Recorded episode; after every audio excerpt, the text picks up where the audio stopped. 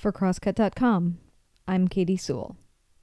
What is it like to be a young Northwest born Muslim, and why is the current Ramadan celebration so important? In part two of our three part series, Amina on Ramadan, Amina Al Sadi explains what it's like to walk the streets of Seattle as a Muslim woman. When I'm walking around like a proper Seattleite, I try not to make a direct eye contact with people. But my name um, is Amina Al Sadi. I'm a 25 year old Seattle resident. I'm half Iraqi, half American, but have lived in the Northwest my whole life.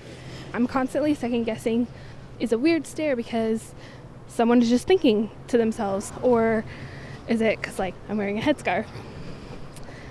I'm so visibly Muslim all the time. This Ramadan, I was looking forward to more than most Ramadans, I think, because it just feels like it's a tough time to be a Muslim in America right now. There's always this fear in the back of your mind that something more serious could happen because I have a target on my head, actually, being uh, wearing a headscarf. If you were to turn on the news, you would see people in robes beheading other people, and you would be told those are Muslim extremists.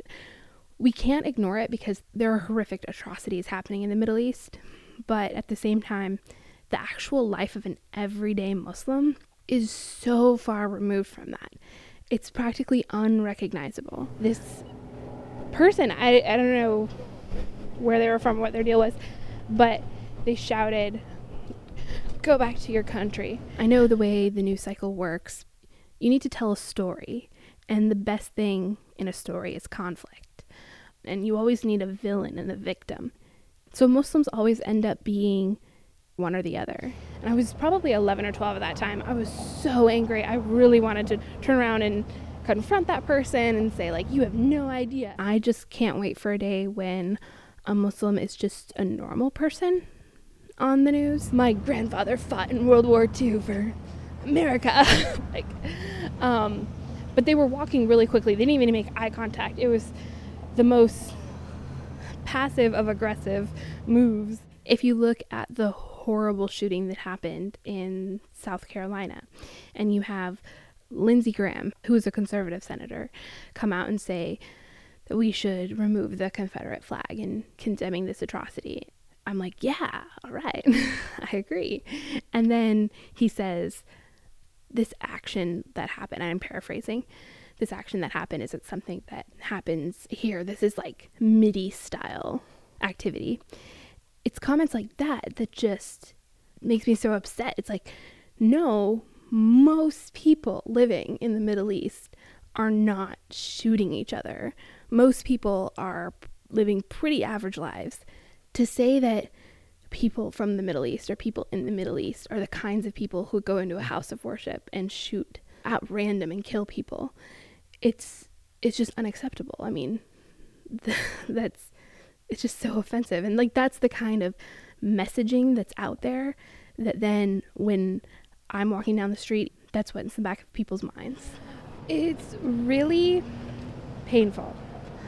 And it's really difficult because every time there is a shooting out there, I worry that me or one of my siblings could be next. To be in America as an American. I mean, this is the only home I know and the only culture and identity I know. I mean, while I may feel American, other people don't see me always as American. And so I feel like I have to constantly defend that. If I didn't wear a headscarf, it would definitely be easier. No one would know that I was Muslim because I look Caucasian. But I've never wanted that to be the reason why I take my scarf off.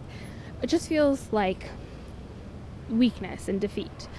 It would be me letting other people dictate how I practice my beliefs and how I live my life. It can be hard to defend yourself and your religion when there's so much misunderstanding and animosity towards it. Ramadan, it's kind of like this blanket there's just an elevated spirit amongst fellow Muslims and you just have this sense of community and belonging because you can tune out some of that other stuff that keeps you isolated. That's really been a really great experience. It's so nice to reconnect. It feels like going home again after being gone for a really long time. That's Amina Al Sadi. Next week, our local look at Ramadan continues with an exploration of the spirituality and the joy of the Ramadan celebration. For Crosscut.com, I'm Katie Sewell.